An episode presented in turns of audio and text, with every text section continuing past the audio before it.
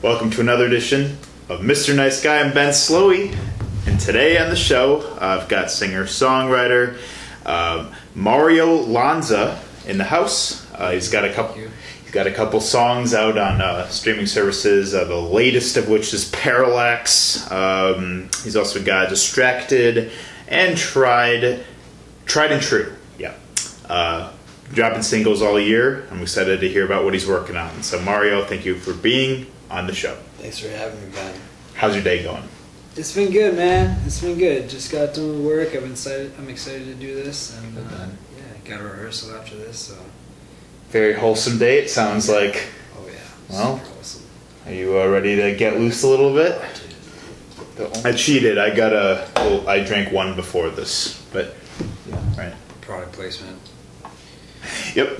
Yeah, man, it's coming one of these days. Or gonna slap their logo right on mine. Dude, right? Right. I'm hoping for it, yeah. But yeah, man, well, that's good. I'm glad to see that you're staying busy and everything like that. Happy World Mental Health Day. Yes. I've been seeing posts from my friends all day. I'm really, really happy about it. It's becoming people that I would never have expected to open up are opening up, and that's fucking beautiful. People just need a platform. They just need to feel comfortable, and they need to feel like they're not the only one. Right. And, you're seeing more awareness, which is important, and more people talking about it than ever. So, yeah, it's definitely comfort in numbers, that's for sure.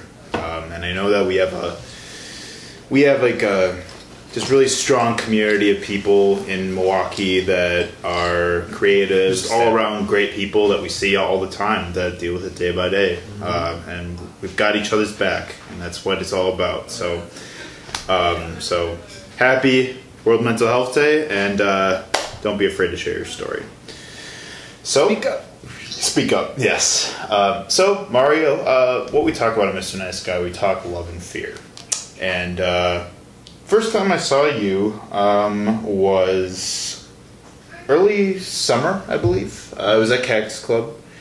It was with Math Mountain. Yeah. And who else was playing that night? American Bandit. Yeah. Oh, good boys. Oh, man. I love those guys so much. They're great dudes. For real. Yeah, but that was a very killer show. And Arman Hassan as well. Yeah. Also killer dude. But I was excited because you have, you've got a very eclectic sound. You're going in a really unique direction. So I'm excited to see what you're putting out in continuation of all the singles. So, yeah, man. So first, I guess you want to tell me a little bit about, I guess growing up, where was music sort of? Where did it fit into your life as a creative outlet? Oh man, from what my mother tells me, ever since I was a kid, I was doing this or doing this. Like before I could talk, I was making the gestures and moving the music. And yeah, it's always been in my family. My grandfather was a musician. His my great grandfather, musicians and artists. So just it's in the blood. But really For me, I just found, I don't know, all the trials and tribulations of being a kid and the things you experience. I just cling to it. It was just something about the, I don't know. It felt like a safe space. It felt like a place I could relate.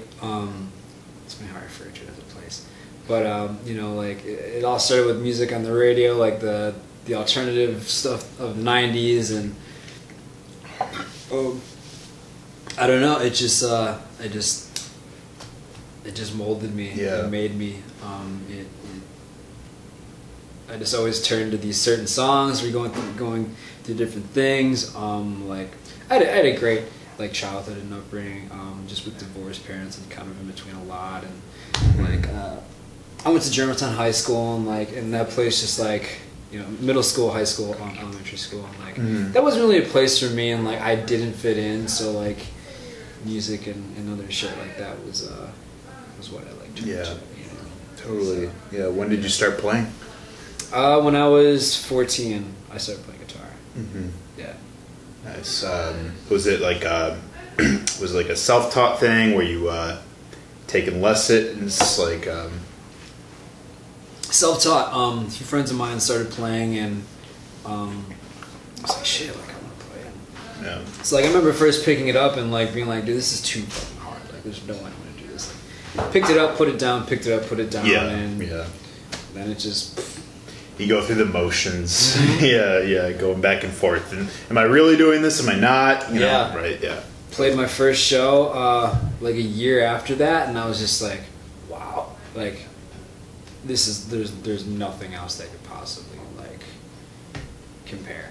That's awesome. You know, playing in a I was in a metalcore band. I didn't even know how to like tune my guitar, but like I knew how to write songs, and like we wrote songs, and we had like 3 or 4 songs. We played this show in this basement. It was like 50 kids in the neighborhood and just moshing. Like played again. We played our set like 4 times, just over and over. Yeah, and just, like, they didn't give a shit, and it was. Yeah. That's awesome. I remember when I was like 15. Like, although I was never in a band, never like played like band instruments. Like, I mean, I was in like band for school, but like, I wasn't like in a local band or anything. But a lot of my friends were.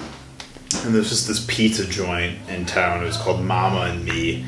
That's where that's where everyone at my school who played in band, like local bands, that's where they played. Yeah. Like we would always go over there, and pizza was okay, I guess. But but. Yeah, like all my friends playing, like, you know, all their like Green Day covers, their System of a Down covers, like kind of stuff. It was like an open mic sort of thing. But I mean, when you're like 14, 15 and you like playing music and you're getting a feel for like the live music experience, I mean, that's a good place to start. Yeah. For sure, cuz I mean, certainly if you stick with it, it opens the door for so much you can do. Keep it on, you know. So as you grew up, like beyond that, like how did it turn? Like just around that same time, when I was 14, I started to discover some friends of mine were like, yeah, we're going to this show in River West, and like that's when I discovered the basement scene out here. Right. And it was just like unreal, just like, you know, a lot at the time, a lot of what I was exposed to is either like punk hardcore shows, or they're just like spastic, noisy bands, and like you had every type of band like on the bill, and just these like wherever you could do it, you know. And that's always been a characteristic about River West. Totally. So it started there, and it was just like, dude, like this is fucking awesome, and that just really just set me off, and like all I wanted to do was play music and write music and play shows, and then. I started to tour when I was about 16, so like I was already just like going and fucking doing it, and we didn't know what the hell we were doing, you know, we were just partying and traveling and playing shows wherever we could, like, but that was just like, I was hooked, so I continued to just do that same thing, you know, through my 20s. And, damn, what was it like touring at 16? Where'd you go? I was like, I don't know, I've always kind of been ahead of the curve, so I was already like just partying my ass off and shit. Yeah. 16. I don't know how my parents let me do all that shit. I mean, I partied at 16 too. Yeah. It was, you know, like you kind of like when you just have friends into that lifestyle, it's always through the friends, definitely. Right. Yeah. Right. Like I didn't know any friends who were throwing parties on Oakland. Right. I was there, and people were probably like, he's cool. Right, yeah. So yeah, like, back in MySpace days, like, you could easily, shows were much easier to book. They were just, you know, you could find them easily and hit these people up, and we did it that way, and we'd book, like, 2 weeks and, like, 6 dates would work out, but, you know, we did it. My buddy bought, a used Dodge, like, $800, like, a van, and fuck, man, that was just, there's just like nothing like it. Just like being a shithead on the road, right, and being in a different city every day with your best friends, and you're still like young, like mm-hmm. so you can kind of get away and not be liable for dumb yeah. shit you do. Yeah. In the same way that you are now, mm-hmm. you know. Yeah, mm-hmm. totally. Where'd you go? Oh man, the first one was weird. Minnesota to like North Dakota, like Fargo, North Dakota. Oh, wow. That was one of the most memorable places because a place like that doesn't get a lot of action. So we like drove through the fucking blizzard and the town was like shut down. And damn. We played in this little coffee shop basement and we're like, this is gonna be lame. And then like next thing you know, bam, there's like 100+ kids, just like sweaty basement, just full yeah. and packed. Like those outer cities, like that's where you want to go. Right. That's where you want to go. Oh, man. Totally. Yeah. I've been hearing, been talking to some hardcore bands. I saw Avenues like last week, mm-hmm. and they went on a tour. They call it the Middle Earth tour. Yeah. And they go like through like, I don't know, Missouri, Nebraska, like yeah. all the way up to Colorado and back. Yeah. And they're like, yeah, people fucking love hardcore in the Midwest. I imagine, like, I'm sure, like, in those rural areas where there's not nearly as much like metropolitan influx, like they need that release, you know? For real, man. They don't get a lot of that out there, and they show up. Like out yeah. here, it's like, man, like you live a block away, you know what I mean? Right, yeah. Yeah, exactly. Like I can go to Linnemans, I can go to Circle A, I can go to Bremen, I can go to High Dive, I can go to Company, I can take the bus, go down to Bayview, hit any show I want. Right. But it's like when you're, you know, in the middle of, you know, cornfields in Nebraska, it's like I'm sure you really have to travel ways to, mm-hmm. you know, get to your favorite hardcore shows yeah. and. I'm sure plate people are pissed off they have to travel that far. Right. They're pissed off that, you know, the world is this way. So when they get there, they go crazy. Their parents are pissed off that they're driving their kid 2 hours to see the band. Yeah. You ever party in a barn before? Oh, yeah. Barn shows are wild. Yeah, there's been plenty of times I've just been like, where are we? Where am I right now? Yeah. I'm drunk as shit and, like, playing in this barn. You're like, dude, there's like crops in there. Yeah, dude. Holy shit. Yeah. There's like horse shit everywhere. Yeah. Yeah. So the band I was with before going solo was called Human After All. Right, yeah. And I was with them for like 4+ years. Wasn't Joe Schiebel in that band? Yeah, yeah. Yeah. Shout out to Joe Schiebel. Right. Now he's, in Chicago. Yeah. Doing this thing with Math Mountain. And those guys are really good. Yeah, really good. They're really funny. But we played in, I think it was Indiana, in this trailer.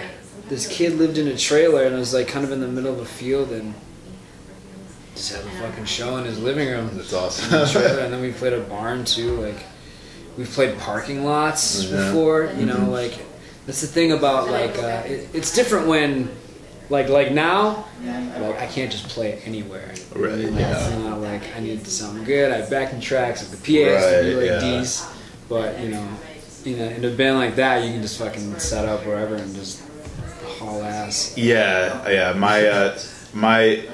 My family business, like my parents, our family business growing up was they owned a greenhouse.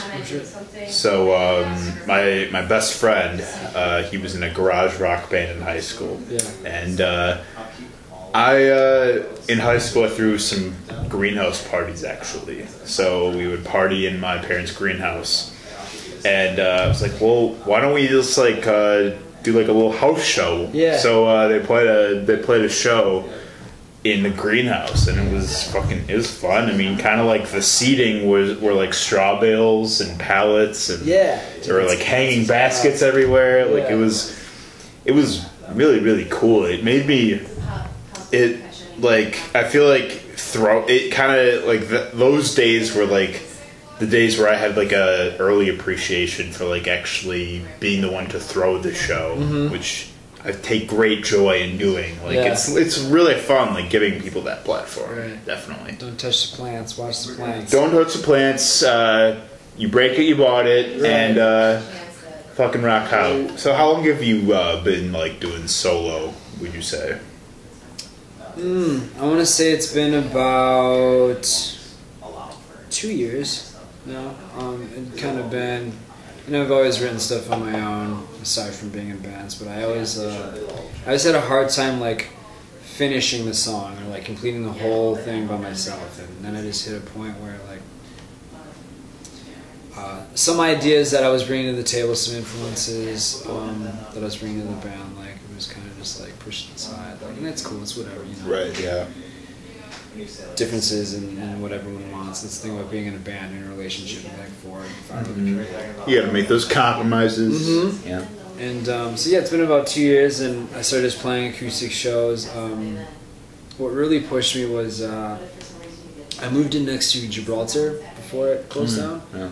And went in there, like got a job in like the first 10 minutes, and met Evan Christian, who's the owner. He's been a Milwaukee well-known Milwaukee musician for a long time now. But getting to know him and becoming close friends with him, like he's a great dude and a great player. He was always there and pushed me to do my thing. And he was like, hey, like we're playing a show, like just me and you. Like you want to play? And I was like, no, I don't have enough. So, you know, fuck it, yeah. So like in 2 weeks I just like shit out like a set, you know what I mean? Yeah. And that was it. I just needed a push. And started playing acoustic shows like just solo, and then kind of dove into production, and then made it a little livelier. Got a drummer and a bass player. I have a few that like switch off, but but that was it. Being in a band is really hard. Waiting on other people, like, yeah. Trying to maintain these relationships. So I got sick of that, and I'm just like, no. You have to coordinate a lot, yeah. Like I don't want to wait for anyone. I can't. I'm just like screaming the inside to like, oh yeah, get somewhere. So, and it can be hard, you know. I pay for everything, right? Yeah. But it's also very gratifying to put out these few songs by myself and done what I've done so far. Yeah, totally. Yeah, that's awesome. Well, good for you going your own route, branding yourself the way you want to. Yeah. Yeah. With every single crack. Appreciate the enthusiasm. With every crack, there's just like an avalanche off the mountains, the Hams Mountains. Right. The sky blue waters shimmering. Let's talk about your new songs. So Tried and True. That was, I believe, when I saw you, that was your only song at the time that was out on streaming services. Tell me about that song. That was the first one this year. I wrote that song while working at Honey Pie a few years ago. So I was in the industry for about 10 years. I just got out. Woo! The service industry, you're saying? Yeah. Nice. Tried and True is about the urge to escape, the feeling that like I'm so much better than this. Like I just need, I don't know, I need the platform, I need whatever. I wrote it. I just wrote it like on a napkin, like during a busy lunch rush. Excuse me. And I wrote the song like 3 minutes. Just, some songs are like take months to write, and then some songs are just like ah. Mm-hmm. But yeah, I wrote that like after a busy rush, just like frustrated and just like, yeah, you know, always feeling that feeling, just like screaming inside, you know, to be heard and to do all this shit, and I do this to make ends meet and just deal with people's shit. And there's a line in there that says, "Does it pay to pave my way in a vehicle of humility?" And that's kind of that really like underlines it. So yeah.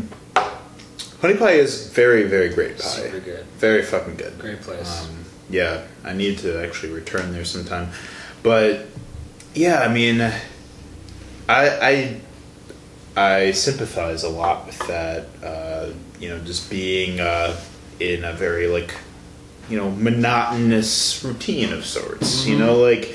You want change, but you want the change to be one that like moves you forward. You know, you want some kind of like a revelation, an epiphany, something that's going to, you know, bring you new possibilities, new ways to like move up. Because it's like when you're in the service industry, like if you're a good server, if you're a good cook, whatever it is you do, like you can make good consistent money. Mm-hmm. Like, I mean, I wash dishes at Company Brewing, and I for what I do, like I make pretty decent money. Yeah, but it's like I can only move so far with that, and like I know that it's like eventually I'm gonna want something. I'm gonna eventually want to like sustain myself with doing what I love. Yeah, and everyone. You know, everyone that's truly passionate and has, like, true goals, like, they deserve that. So that being said, how did you, like, finally get out? Oh, man, I got lucky. There's a few times that, you know, I left and then came back. Like, I was in retail for a minute, I had fucking sold cell phones for like 2 months, and then I was like, well, fuck this, I might as well go back to selling drinks because people are fucking nuts. And that was all hospitality, you know. Right. But while bartending at the Iron Horse Hotel was the last bar I worked at, I met the supervisor of the surgery clinic in St. Luke's, and I was like, she was like, how's your day? I was like, blah, blah, blah, blah. And she could probably tell that I was like frustrated, and was like, you know, do you like this and blah blah. And I was just talking about it, and we kept in contact, and then I applied for this position, and just like got super lucky. So nice. I work at the hospital now, and it's you know, obviously like my my priorities and my heart is in music and building a career for myself, and you know that's been something that I've been developing the last few years like more than ever. And it's just like, okay, how do I do this right? How do I like make this a thing? But this has put me in a better place to like consistently invest, and just like I don't have to take off for shows or whatnot. Yeah, like that. You know, it's a fucking day job and whatnot. So it's been for good. Sure. It's been cool. Nice. But, what do you do there? I work at the front desk at the surgery clinic. Oh, so, sure. You know, we answer the phones and handle appointments and stuff like that, and nice. It feels like it matters a little more. Like this, you know, it's kind of like it keeps me on edge. Right, right. It's right. People's livelihood. Yeah. So, yeah. Totally. Yeah, I can totally see that. Yeah. So, how about your second song, "Distracted"? Yes. So that song, that's probably my favorite one so far. Favorite video as well. Who shot it? It was. His name is Eddie Curran. Dude, I know Eddie. Enterprise Film. Keystones. Yeah, shout out to Eddie. Great dude. He's been a homie for a long time. The Keystones will be here on Monday. I'm having them on the show. Oh, for real, dude? Yeah. Hell yeah.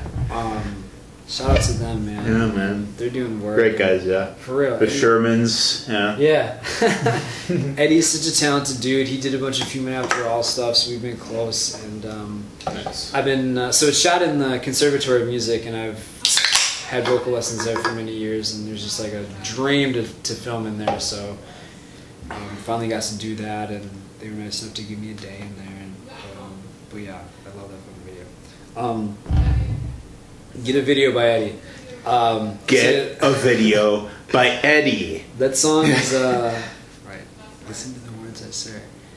That song. So all my songs, I'm not just about one thing, because I write them like I wrote this paragraph during this period. I wrote this paragraph in this period, and then somehow they just all cohesively, you know, work together. Mm-hmm. But that song, it mainly focuses on like toxicity and the transfer of toxicity. Mm-hmm. If you are hurt, if you are going through something, like everyone around you is affected. Like it's all affected, and it's it's just it's kind of putting the dirt out there, just like I've been hurt, I've hurt you, you've been hurt, you hurt me, yeah, whatever. Mm-hmm. It's like a constant exchange of hurt. Yeah, yeah. and you know. It's this. It can be this cycle, which leads up to Parallax. Mm-hmm. But, save it for later. But it's also called Distracted because, like, I look at relationships and like dating as a distraction from my like path that I'm just trying to like stay on with, you know what I mean, like music and stuff like that, and I tend to get derailed a little bit with that, and I'm not afraid to admit it, you know.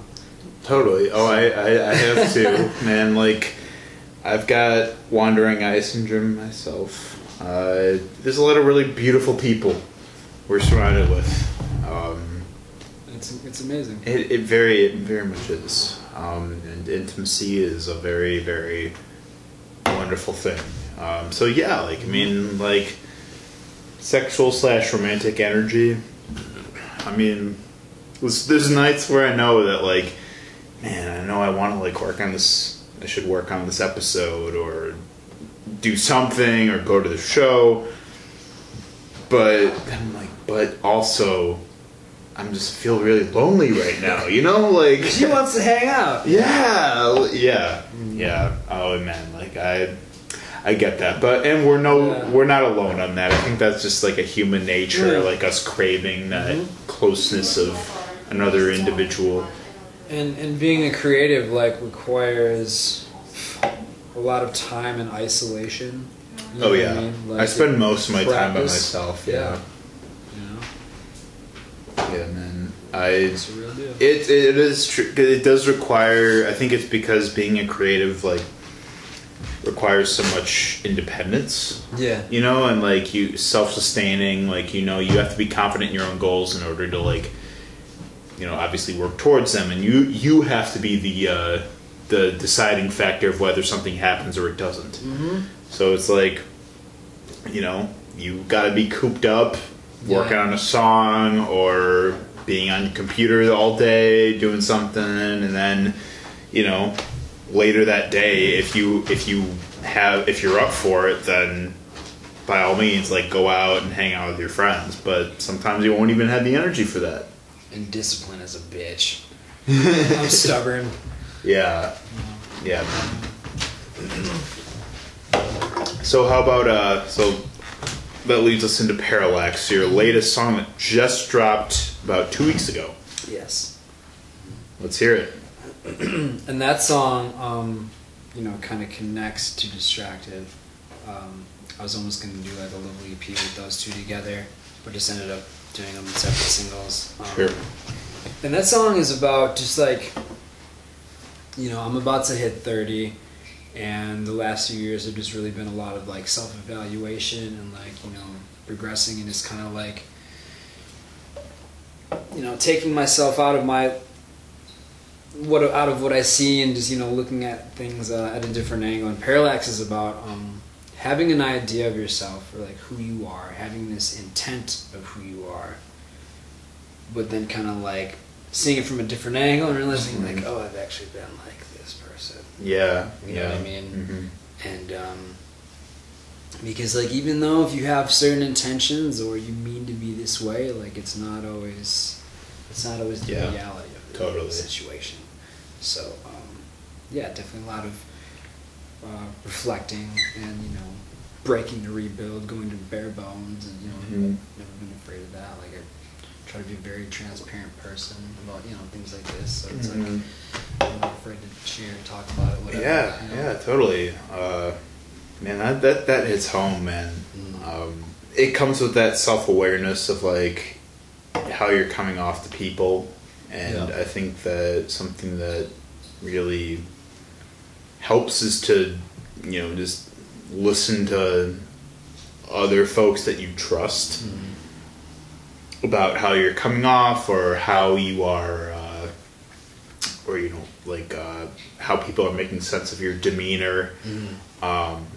Yeah, like, having people that are in your corner that you can trust is key to that, because, you know, you can have the best of intentions, but if you know, are coming off as a douchebag, then, you know, not that many people are probably going to want to work with you, and you're gonna internalize it and be like, oh, what the fuck am I doing wrong? And I'm like, well, you know, if you're basically telling people, oh, either work with me or you fucking suck, then, you know, it's like you can't. That clearly indicates that you don't take criticism well, or that you aren't ready to enter a difficult scenario where you could be said no to at any time. And I like, and I know, like, you and me both, like, you know, as we'll get into, like, you know, you and I are sensitive individuals, you know, dealing with mental health issues and whatnot. Like, you know, we'll internalize shit that people won't even think about, but like, you know, it's, but there's still like a professionality that comes with it where it's like, you know, I know that I'm aware that it's just me being in my head. Sure. And you know, if something or someone just doesn't suit what I'm doing, then that's totally cool. Yeah. You know, like it just all comes down to what someone's goals are and what your goals are and whether or not they align. And you know, the best thing you can do is just to, like, you know, go into it knowing that no one owes you anything, just knowing that you're doing the best that you can, you know? Right, well, I mean, and you know, to an extent, like, there's a lot of accepting with that. It's like, okay, well, like, if you don't, like, we're in control. If you don't like something, you can change it. But also there's some things that you can't change. You can accept it and work with it and just understand it and acknowledge it and go from there. Yeah. You know what I mean? Control is key, yeah. You know, like if you look at like addiction, you try to take something away, it might not work just as well if you like let them have it, let them taper off. There needs to be something else to look forward to. Like you have to want it, you have to feel it. Like, there's I mean, there's no just like magic flipping the switch. Exactly. Yeah, man. Yeah, like, I mean, yeah, like, just knowing what's in your control and what's not is you know, really, like, that's the mantra that is going to determine whether or not you really just have the ability to accept rejection or accept criticism or accept, you know, like shitty things that will happen to you or opportunities that may not be granted to you. Yeah. And yeah, it sucks. Like I still fucking like I'll still take it super to heart when, you know, I don't get this or someone doesn't want to work with me or this or that. Like I'll still like get really, really like upset and think it's me. Like that's always my initial reaction. Is it me? Like, you know, is there something I did or is there something that like I need to work on? Yeah. But sometimes you just, you know, sometimes you just won't know. Sometimes, you know, there's just circumstances that you may never understand, like what someone else's, you know, what is guiding someone else's prerogative, and that's a really hard, it's a very difficult skill to master. You know, for sure. I've been I've been reading this book.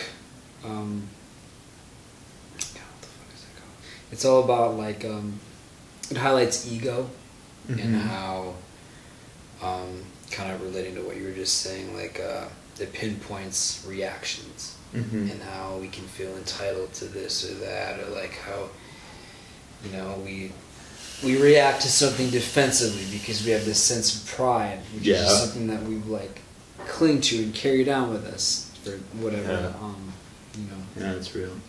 It's like that's a whole other conversation. And when it comes to you know, mental health, like those reactions and things and like anxiety, like it's, there's a higher purpose to it, you know. It's just kind of a matter of identifying, like especially me, and I'm looking like, okay, how do I react to this when this happens, and why? It's we kind of fail to stop and think about what happened, like stop and think about it before we react. Yeah, it's much easier. Yeah, right, exactly. Yeah, you have to like, you have to evaluate things step by step. Okay, what is the occurrence? Yeah. What is my reaction? How do I feel right now? Right. Yes. What am I feeling right now? And then how am I responding to it? It's like a three-step thing. the occurrence, the reaction, the response. Awakening Your Life's Purpose. That's yes. That's what the book is called. You're, oh, nice. I was like for a second, sure. Like, what the fuck is it called? I've been reading it like every day. So, that all being said, we've talked about it before, and given that, you know, it just so happens our episode fell on World Mental Health Day, would you be comfortable, sharing a little bit about your own personal story? Oh, absolutely. About when I turned 26 or 27, I was hitting that quarter-life crisis or whatever. I just started having panic attacks, like, out of fucking nowhere. I was on a trip to Puerto Rico, and, I was feeling fine, and then... As soon as I walked into the airport, I just started throwing up. I was like, what the fuck is happening? I puked my way through the terminals and through security and got my way there. I was literally just I started shaking and just sweating profusely. And I was like, what is happening to my body? This just came out of nowhere. Super confused. That was the first occurrence. And then, for a few years, I dealt with that. A good four years. And I was diagnosed with general anxiety disorder, and then it's such a complex thing. It's hard to really understand what is happening to you, because you're I've always been a strong-minded individual, but that's physically a misfire of neurons, and it takes either intense therapy or medication to reverse. Well, you can't reverse it, or supplement, and. So I dealt with that for a long time, and sometimes I still deal with it, but I know how to control it, I know how to handle it. Mm-hmm. It's very complex, it's hard to understand, and it's very easy for doctors to just throw pills at you and whatever, yeah. And we know those side effects, but through friends and music and ambition in music and art and what I was doing, I was able to, get off of meds after a while, and actually weed, I replaced my meds with weed. Common thing to do. Yeah, and it worked, It took time. It took a lot of time, patience, effort, a lot of work. With too much consumption of alcohol, too much consumption of caffeine, stress, that's what put me there. That's what broke. That's what just broke me. And that's pretty much your body's way of being hey, we got some shit to fix. We got to change. It forces you to change your lifestyle as a whole. And, I had to eat better. I had to live better. I had to think better, because it's such a fragile thing. You'll be fine one moment, and then, some weird thought will happen, and you're oh, shit, it's happening. It's happening. I'm going to have a panic attack, and then it spirals from there. And I've learned so much about it, and I feel I can handle anything now, you know what I mean? I think it needed to happen, as terrible as it was, but I don't, wish it upon anyone. So, anyone that I see going through it, you can't take it lightly. People need that. People need that helping hand. They just need to, they need to understand that it's fine.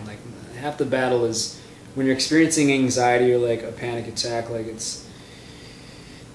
you're fight or flight, and the first step is accepting. You're okay, these are just sensations, these are just things that I'm feeling, and that was a way to control a panic attack, I guess. It was almost from what I read, it was egg it on, ask for more, because if you try to stop it, it won't, it'll spiral down, it'll be worse. Mm-hmm. It's fucking weird, but yeah, man. Thank you for sharing. Yeah. It is, it's like climbing a fucking mountain. Mm-hmm. You're on the goal to reach the peak and, summit. Yep. And then you're trying to climb, but it's really hard on your body. It's just really hard on your psyche. You're constantly second guessing it. You are constantly thinking about different routes you can take. Mm-hmm. And then there'll be an avalanche, and you'll end up falling, and you'll have to take a couple, and you'll be knocked down a couple steps, but you get right back up on your feet and you say, well, I still, you know, I had a goal. I was going to reach that summit, so I'm going to keep climbing it until I reach that peak. But once I reach that peak and I overcome that, there's going to be another peak. And there's going to be a peak. There's going to be a peak after that, and there's going to be one after that. And like, you're constantly climbing. It's like you're climbing an entire mountain range when you deal with mental illness.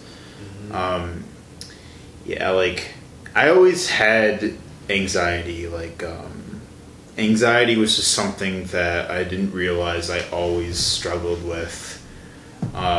When I was 18 was when I dealt with dissociation for the first time. I thought I was going insane. Like I was getting these, I would get these episodes of like literally where my mind would just go blank, and I would like, you know, just not be able to feel a thing, and like I would feel like I'm in a dream. It was just a super surreal sort of thing, and I would like, you know, it was like my mind was on autopilot. And then I would get panic attacks, and, you know, it was just like, and yeah, it just would kind of like get triggered out of nowhere. At 19, I started seeing a therapist around 18, 19. 18 was when I first started going to therapy. 19 was when I was like officially diagnosed with generalized anxiety.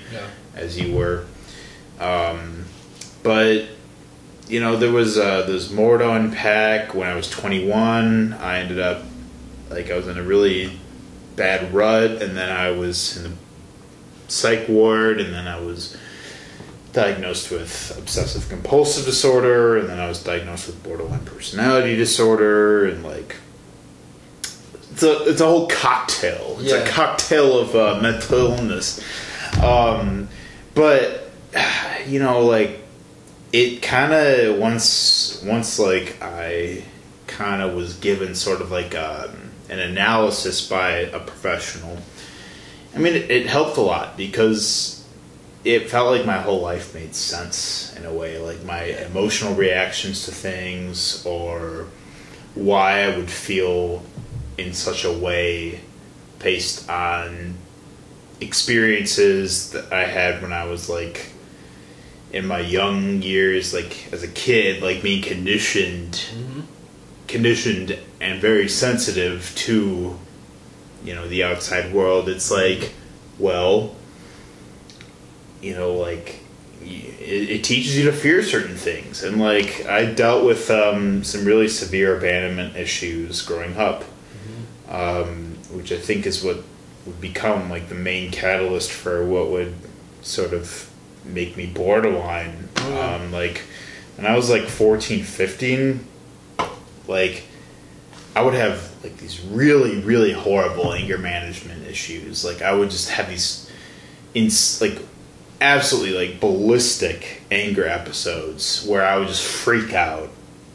And then after that, I would just feel like I would just act as if nothing happened, and I would just like, you know, like my parents would be like terrified about like how I was acting, and they're like, "You have any idea like what you said or what you did?" And I'm like, "No, I don't even remember," because I did it. Like it was kind of like where I just went in this like state of like damn near psychosis, you know? Like I just wouldn't. You know, I just wasn't conscious of like what I was saying or doing or how I was acting, and like, you know, it's fucking horrible, man. Like as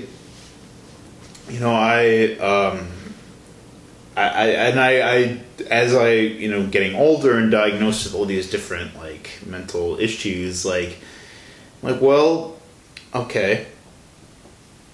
You know, I suppose that things have unfolded, and I understand why I sort of became how I did. And you know, there would be days where I'm like, well, damn, I'm fucked up, you know? Like, I'm, you know, this is fucking hell. Yeah.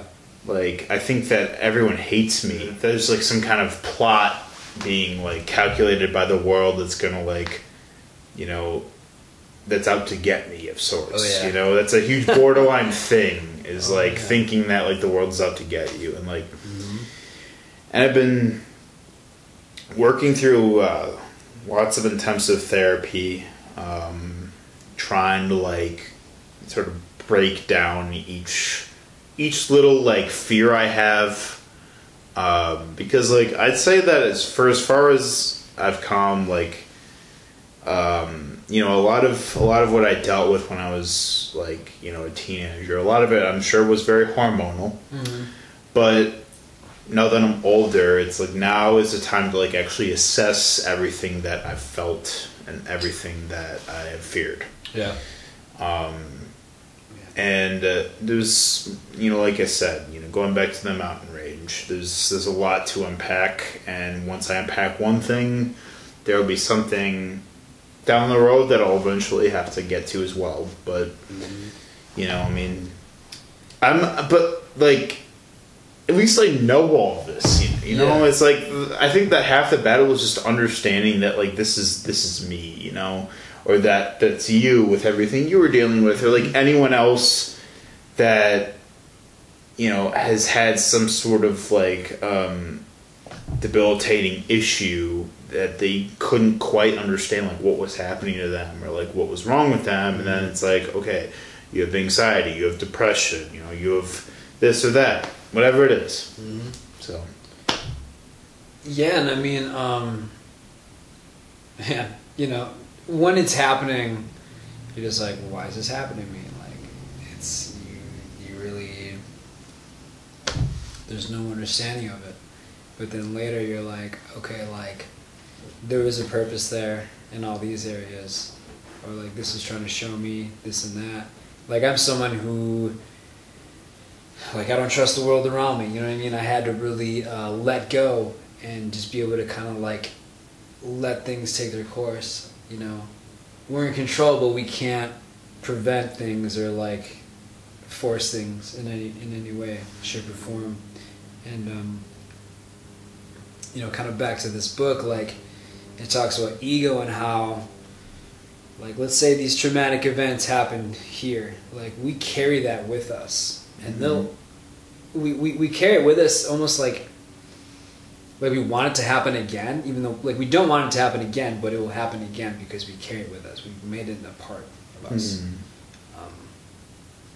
it's just like, I've been through this and that, and it's this person, and part of the challenge is letting go. Like, it's a new day. You know, I feel like a new person like every day. Like, I change my mind like all the time. Like, things are always just, my mind is just always going. And that was part of this uphill battle, was learning to let go and like be here. You know, the book refers to being unconscious when we're not just paying attention to the moment, like thinking about what am I going to eat for dinner tonight, or like, man, that guy was an asshole today. Like, we're unconscious during those moments because we're not here.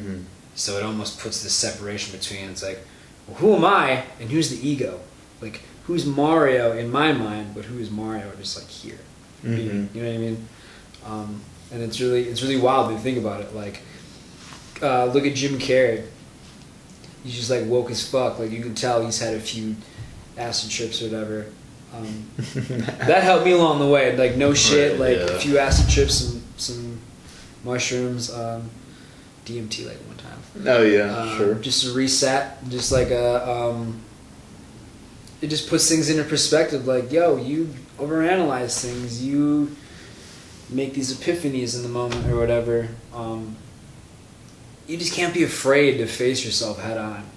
You have to just be uncomfortable for a minute. Like, you know, that's why people are afraid to do things, because it's uncomfortable. It doesn't feel good, but like that doesn't get you anywhere. You don't grow as a person. You don't get better. Nothing gets better. You know. Right. And yeah.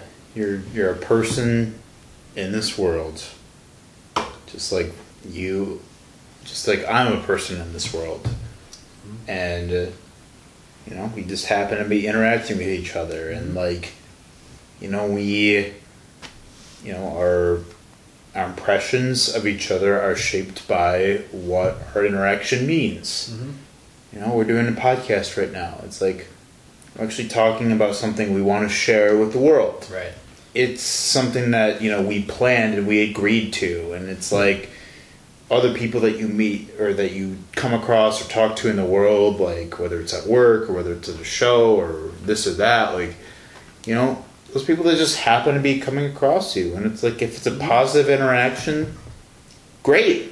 You know, that's awesome. And that's like a success. Like, you know, it's like you connected with another person. But if you didn't, then it's not necessarily like, or if something is like awkward or something like that, or if you're too trapped in your head to like really make that interaction worthwhile, then, you know, like that's okay. Like for all you know, somebody else could be trapped in their head. Right. Or, you know, maybe just it just wasn't meant to happen that way, like at that particular moment. Or, you know, it's just like it's like two personalities that are intersecting, and you know, not all the time they perfectly mesh. You know, it's like it's like when you're trying to plug something in, and it's just like it's not quite like getting in there, like phone perfectly into the wall. It's like, right, you're wondering how the different ways like you could like angle it so that like it can fit. I don't know what it is with these analogies. No, it makes sense. But it makes sense, man. Yeah, but like, man, like we put so much pressure on ourselves to fit in everywhere and to like. And that's the ego. Yeah. That's thinking where we should fit in, like, because we want, like, you know, we're influenced by TV and social media or whatever, and you know, I'm guilty of it too. Like, anyone who has a Facebook or Instagram is just like, oh, I want this life. I don't want this life. It's like, you have to internally dig, focus on you, change what you don't like, ask yourself some questions, have some epiphanies. Do some drugs if you need to. Go be alone in nature or whatever. But like, it's an endless void until you turn to yourself, you know, and really dig. And it's going to be uncomfortable. But that's fun. You're going to unpack some things you didn't want to think about, or things that you suppressed for a very long time that you finally have to like realize, like, this is what I'm afraid of. And people might be permanent in your life, they might be temporary, but we cross paths for some reason. You learned something, they affected you some way, you impacted them some way. Like, it all matters. Right. We all, every interaction, every relationship we have is, it's intentional, it's there for a reason, you know? Mm-hmm. So, thank you for this beautiful exchange about mental health and perspective and ego. Yeah, what are you working on now, man? So right now, I'm writing and focusing on the live show. I spent most of my focus on the releases the last few months and stuff like that. And it's part of being a solo artist. It's like, all right, I worked on all this. Now I got to come over here, work on all this, come over here, work on all this, come back around. Mm-hmm. So I'm focusing on the live show. I know the songs that I've written this year that I've been playing, revising, like polishing, you know, working on the vision, whatever. I'm thinking about next year, and I'm thinking about just trying to shoot my shot, how to make it count. You know, I'm always learning, and I'm really focusing on the business side of things. We're trying to, it's like 90% business, 10% like talent, whatever they say. So yeah, just. Just trying to learn, just trying to, you know, took a seat. I'm like, all right, I'm listening. You know what I mean? Right. Just be a student to it. Right, and you have to. Sometimes you just have to put it down. I always want to just go, but sometimes you just got to, like, put it down. Just check yourself. Just listen. Yeah, totally. Yeah. So, yeah. Working on getting merch, booking some out-of-state shows. Nice. Definitely. Good stuff, man. Mm-hmm. We're excited to see you, man. Good. All right, Mario. We had a wonderful talk about music. Yes, we did. About mental health, all that good stuff. Yes, we did. And if we drink some hams, that's the best part. A few of them, just a few. Just a couple. So Mario, tell me what keeps you up at night. My fucking cat. He's just meowing for attention lately, and it's just super. He's hitting his terrible threes. Oh man! Wow. Yeah. He's demanding. He demands things, but it's like you can't help it. But like you can't help but people. You're like, oh look at your little kitty. Fucking choke you. Right. And then what puts you to sleep? Weed and ocean sounds. Weed and ocean? Oh, some ASMR?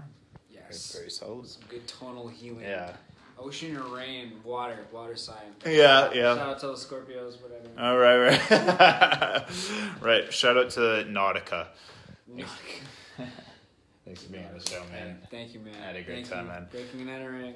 Holla. Oh, yeah. Mr. Represent. Nice Guy. And listen to Mario Lanza on streaming platforms. I'll be posting a link. Thanks for watching Mr. Nice Guy, and we'll see you next time. Bye-bye.